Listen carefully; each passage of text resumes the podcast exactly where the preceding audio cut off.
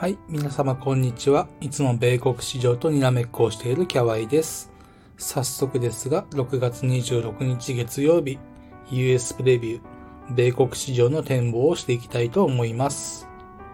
えー、まず経済指標、今夜特に目立った大きな指標の発表はなさそうです。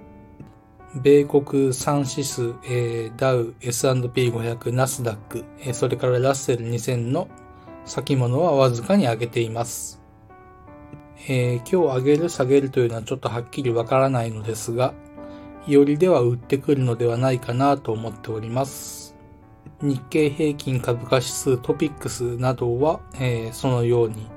よりで売ってきて午後に回復しております。アジアの指数に、え、目を移しますと、韓国だけは、まあ、ちょっと上げて終わったんですけれども、中国、まあ、上海、深セン、それからハンセンなどは午後に大きく下げ幅を出しています。いつかの放送で申し上げましたけれども、6月22日から中国は連休でした。連休明けは、まあ、買ってこなかったということですね。はい。えー、それから今日大事になってくる指数指標などを述べていきます。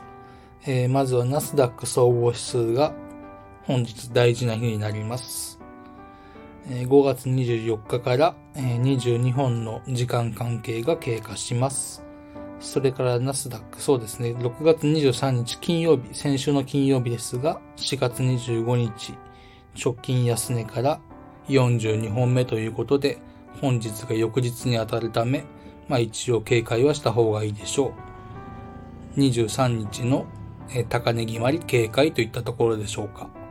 それからビックス、恐怖指数ですね。5月24日から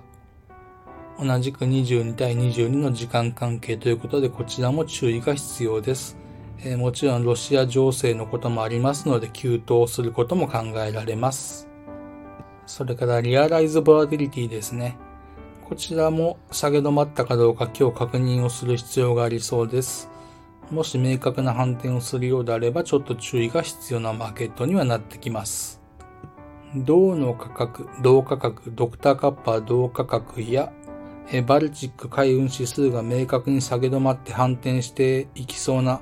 雰囲気ですので、中期的に見て悪い状況ではないと思うんですけれども、プラチナパラジウム、まあシルバーなどの下げがちょっと気になっています。どちらかというと短期的な資金、機関投資家のファストマネーですね。こういったものの売りが目立っています。パラジウムに関しましては6月28日、水曜日ですね。この日に下げ止まれるか、これに注目したいです。それから直接米国指数とは関係ありませんけれども、為替を見ていますと、今現在143.46、えー、為替介入囁かれてますけれども、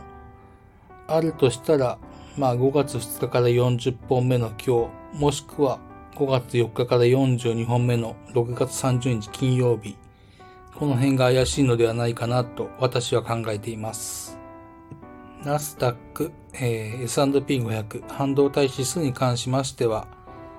下げればまあ押し目という認識で変わりはないんですけれども、形が悪いのはダウとラッセル2000です。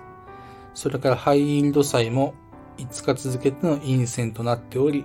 こちらもあまり良くない状況です。米国指数でも明暗分かれる展開になってくるのではないかなと予想をしております。それではまとめていきます。今日大事なもの、ナスダック、えー、ビックス、えー、ドル円、リアライズボラティリティ、この辺になってくるかなと思います。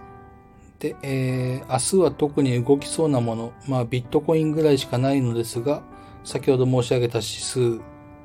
今日どう動くか、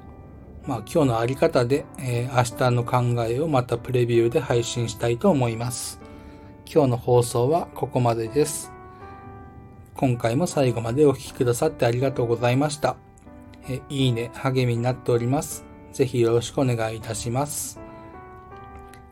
この放送を聞いてくださった皆様の投資活動が少しでもハッピーになることを願っております。お相手はキャワイでした。また次回の放送でお会いしましょう。またねー